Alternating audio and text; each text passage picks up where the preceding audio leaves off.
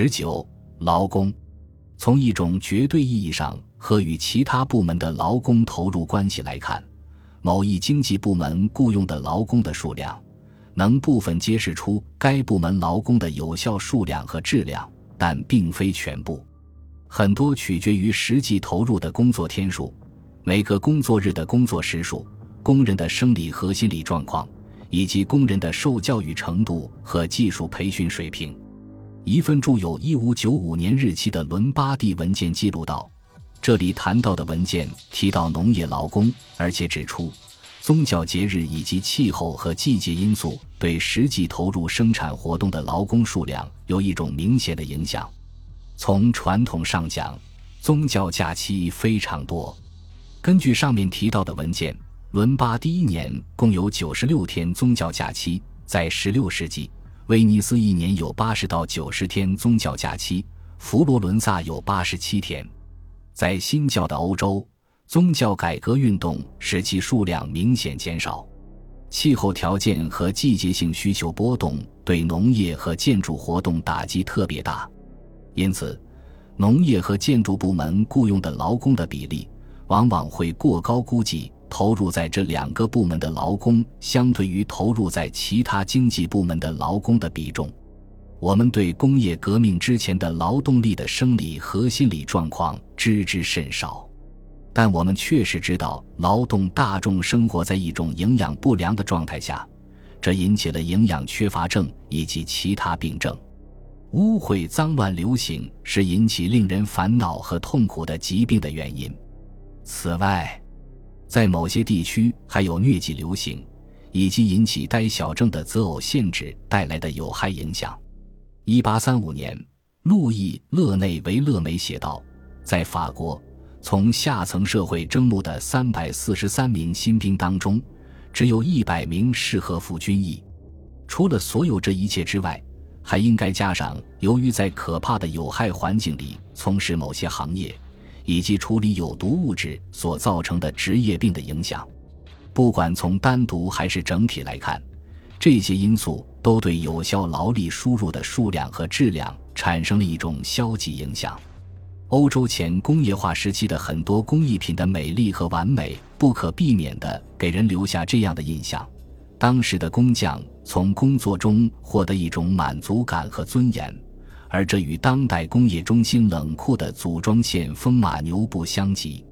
人们对工业革命前广大群众受教育的水平知之甚少或一无所知。十一和十二世纪的城市革命随着公共学校的兴起而进入一个新纪元，很多城市的初等教育有了显著的进步。在佛罗伦萨，乔瓦尼维拉尼在一千三百三十年左右记录到。有八千到一万名男孩和女孩在学校学习如何读书，有一零零零到一二零零名男孩在学校学习算盘和算术。我们从其他来源知道，佛罗伦萨儿童五六岁入学学习读书和写作，到十一岁，愿意且有能力的可继续在六所算术学校学习两到三年。一因三百三十八年前后。佛罗伦萨有居民九万左右。从现在掌握的当时的人口年龄结构来看，五至十四岁年龄组肯定有二点三万人左右。如果维拉尼的数据是正确的，那么就有超过百分之四十的人上过学。一份著有一千三百一十三年日期的文件表明，在佛罗伦萨可以理所当然地认为，一个工匠应该会读写和记账。众所周知。很多佛罗伦萨小工匠所写的家史文笔流畅，而且对我们有教育意义。佛罗伦萨在十四世纪是欧洲的先锋，在十五至十六世纪，一个城市接着一个城市以它为榜样。但是初等教育在大众中普及依然是一个典型的城市特征。在新教国家。宗教改革运动成功的在农村人口中传播阅读和写作基础知识，但在天主教国家，直到现代，大多农民还是文盲。十七世纪中叶，西欧主要城市的成年人中文盲不足百分之五十，而在其他地区，这一数字在百分之五十至百分之九十这一范围内浮动。这种教育状况致使我们在一种经济背景下探讨教育和职业培训。抚养和教育孩子就得花钱。如果一个年轻人处于工作年龄而派他去上学，那么他不生产本身就会让经济付出代价。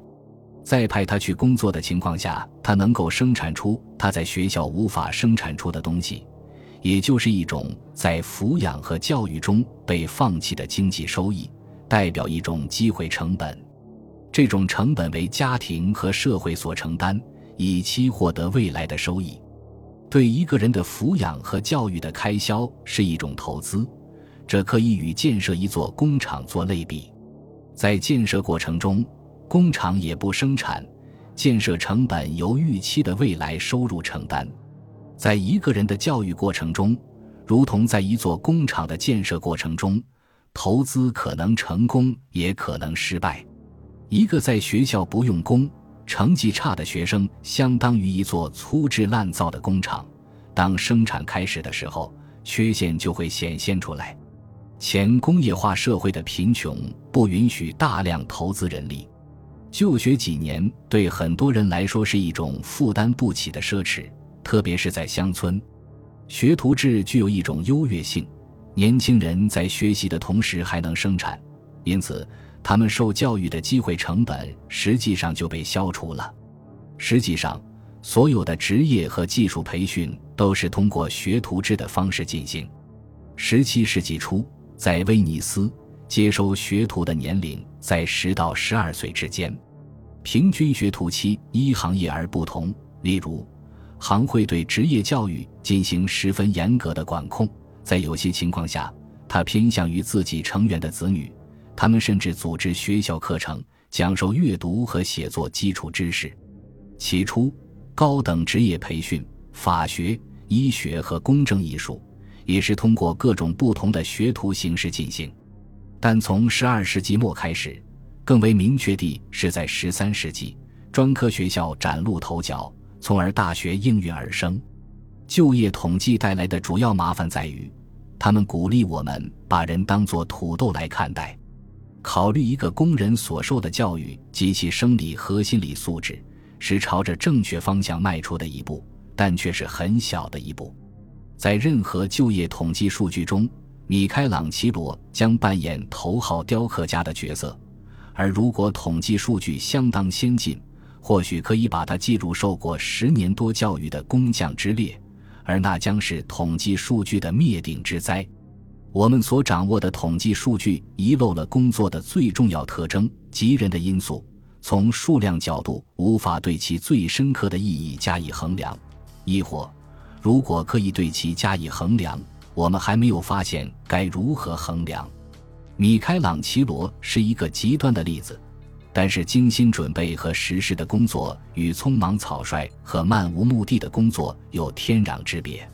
我们所谓的工作不仅包括非技术性劳动，还包括各种各样的生产活动。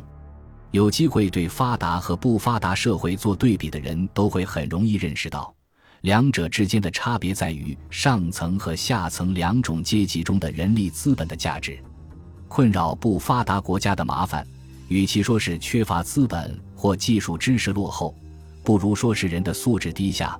不发达国家的企业家没有什么价值，工人的价值就更加微不足道。教师不称职，学生游手好闲，统治者治国无方，公民缺乏任何文明意识。这是一个国家一直不发达的原因。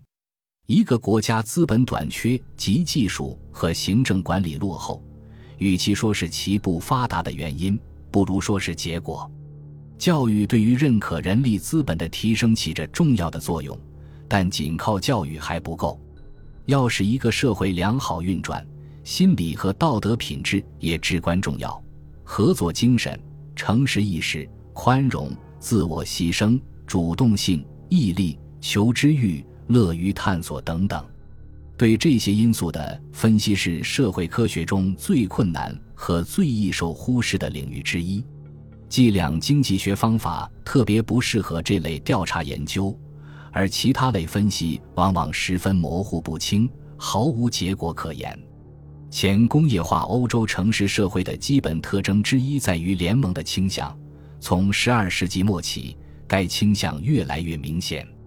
如果在之前的世纪里，人们在一种对强大势力的服从中寻求对自我利益的保护和捍卫，那么随着城市社会的崛起，寻求个人利益的保障主要在于与和自己旗鼓相当的人联合起来。这是城市革命的实质。公社起初只不过是市民共同起事的联盟、超级联盟，完全超越以工会、行会、公司、协会、会社或大学的名义结成的特殊联盟。阶级和群体冲突对于谁能或不能建立行会起着十分重要的作用。一个群体的占优势或衰落对于对立群体联合成立一个法律认可的行会是机遇。在行会内部。明确的位次顺序忠实地反映了权力的分配。在整个十三世纪，商人行会对欧洲舞台的统领依然未受到挑战。在随后的诸世纪中，各种不同职业逐渐获得权利，建立自己的自治行会。手工业行会的影响力变得越来越大。各行会都会满足一些要求，在行会的各种不同任务当中。通常有集体组织宗教仪式、慈善事业和互助活动的任务。这种任务并非放烟幕弹。